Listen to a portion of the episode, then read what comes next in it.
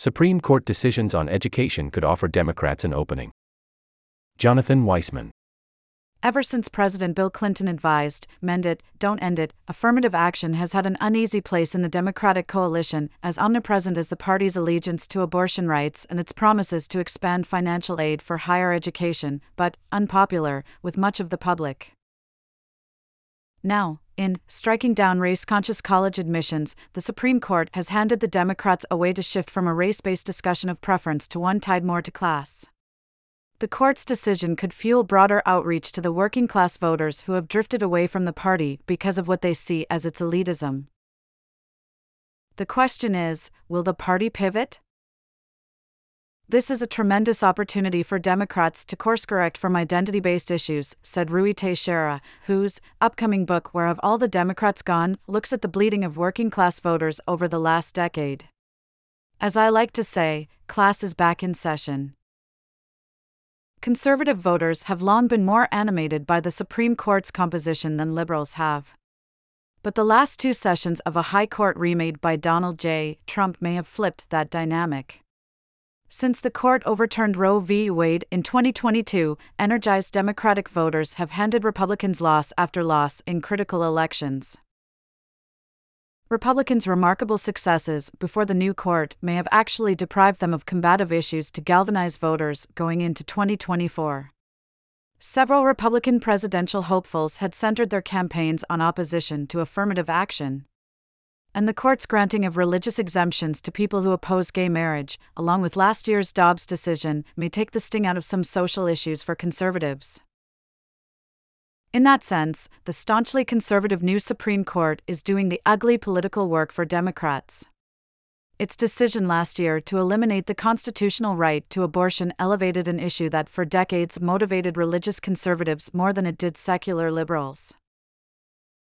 Friday's decision to strike down President Biden's student debt relief plan enraged progressive Democrats who had pressed the president to take executive action on loan forgiveness a coalition of Generation Z advocacy groups, including Gen Z for Change and the climate oriented Sunrise Movement, said on Friday that the court has openly declared war on young people. But while the Supreme Court made retroactive higher education assistance far more difficult, it may have boosted the democratic cause of financial aid through expanded Pell Grants and scholarships that do not saddle graduates with crushing debt burdens. Democrats have long pushed expanded grant programs and legislative loan forgiveness programs for graduates who embark on low paid public service careers. Those efforts will get a lift in the wake of the court's decision the High Court's declaration that race based admission to colleges and universities is unconstitutional infuriated key elements of the Democratic coalition, black and Hispanic groups in particular, but also some Asian American and Pacific Islander groups who said conservatives had used a small number of Asian Americans as pawns to challenge affirmative action on behalf of whites. Understand student debt relief under President Biden. Card 1 of 5. Key initiatives. Since he took office, President Biden has had a broad initiative aimed at alleviating the pressure on federal student loan borrowers. Here is where the plans stand Student loan forgiveness. In 2022, the president announced that the federal government would cancel up to $20,000 worth of federal student loans per person. The Education Department subsequently began accepting applications, but court battles later halted the government from discharging any debt. On June 30, the Supreme Court rejected Biden's plan, saying that the president had overstepped his authority. Pauses on repayments. A payment pause on federal loans has been extended eight times since March 2020 as part of a pandemic relief measure but as part of an agreement between Biden and Speaker Kevin McCarthy to raise the debt ceiling, the pause will be lifted no later than August 30th. Income driven repayment. In 2023, the Education Department released details on proposed rule changes that would revise one of its existing income driven repayment plans, known as REPAYE, in which borrowers' monthly payments are tied to their income and family size. It would enable millions of borrowers to cut their monthly federal payments by more than half. Targeted relief. The Biden administration has wiped out debts for eligible public service workers, permanently disabled borrowers, defrauded students, and people whose schools abruptly closed while they were enrolled. They were using the Asian community as a wedge, said Representative Judy Chu, Democrat of California, after the decision was handed down on Thursday. I stand with the unified community but while they have expressed anger and disappointment over the conservative decisions, Democrats also acknowledge their inability to do much to restore affirmative action, student loan forgiveness, and the right to an abortion in the foreseeable future, as long as the 6 to 3 majority on the Supreme Court holds. There's a constitutional challenge in bringing it back. Said Representative Bobby Scott of Virginia, a longtime Democratic leader on the House Education Committee. Supreme Court rejects Biden student loan plan. Live updates. Updated. June 30th, 2023, 5:29 p.m. ET June 30, 2023. June 30th, 2023. Biden promises to try again using the Higher Education Act. What is it? A new path to discharging student debt in bankruptcy. The major questions doctrine is a key element of the case. Simon Rosenberg, a Democratic strategist pressing his party to expand its outreach to the working class, said adding a new emphasis on class consciousness to augment racial and ethnic awareness would fit well with Mr. Biden's pitch that his legislative achievements have largely accrued to the benefit of workers. Infrastructure spending, electric vehicles investment, broadband expansion, and semiconductor manufacturing have promoted jobs, especially union jobs, all over the country but especially in rural and suburban areas, often in Republican states.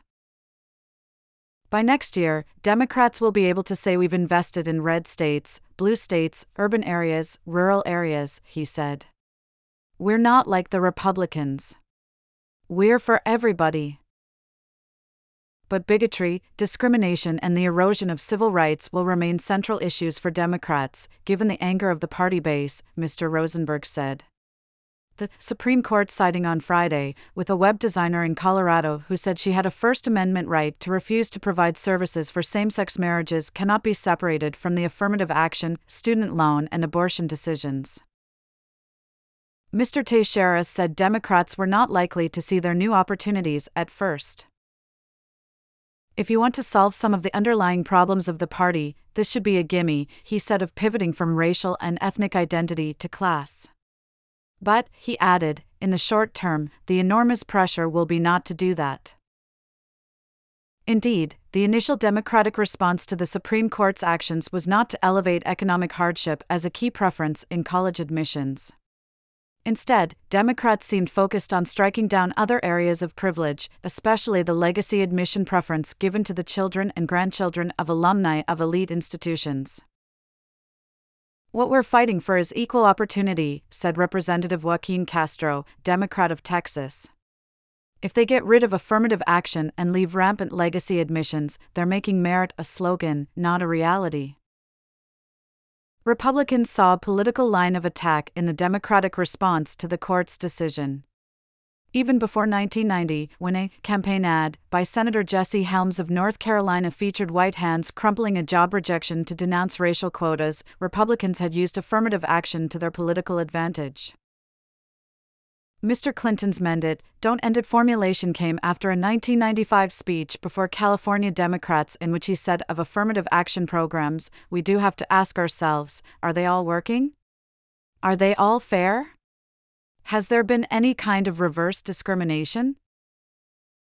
A June survey by the Pew Research Center found that more Americans disapprove than approve of colleges and universities using race and ethnicity in admissions decisions, and that Republican and Republican leaning independent voters are largely unified in their opposition, while Democratic voters are split.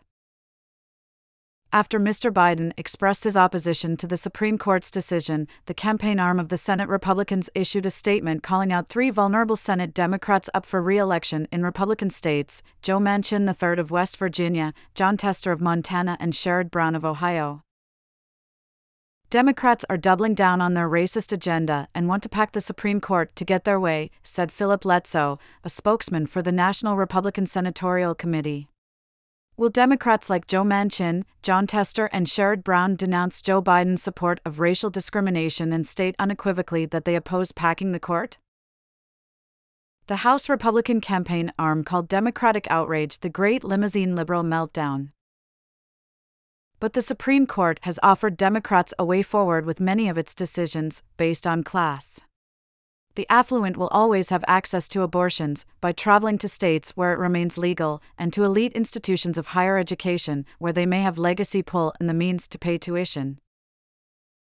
Those facing economic struggles are not so privileged.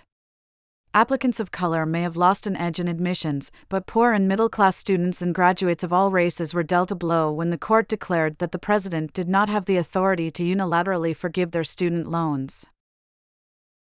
Representative Marilyn Strickland, Democrat of Washington, said her party now needs to recalibrate away from elite institutions like Harvard and the University of North Carolina, the defendants in the High Court's case against affirmative action, and respect all types of education and all types of opportunity, mentioning union training programs, apprenticeships, trade schools, and community colleges. Mr. Scott agreed. This is going to cause some heartburn, he said, but what we need to campaign on is that we're opening opportunities for everybody.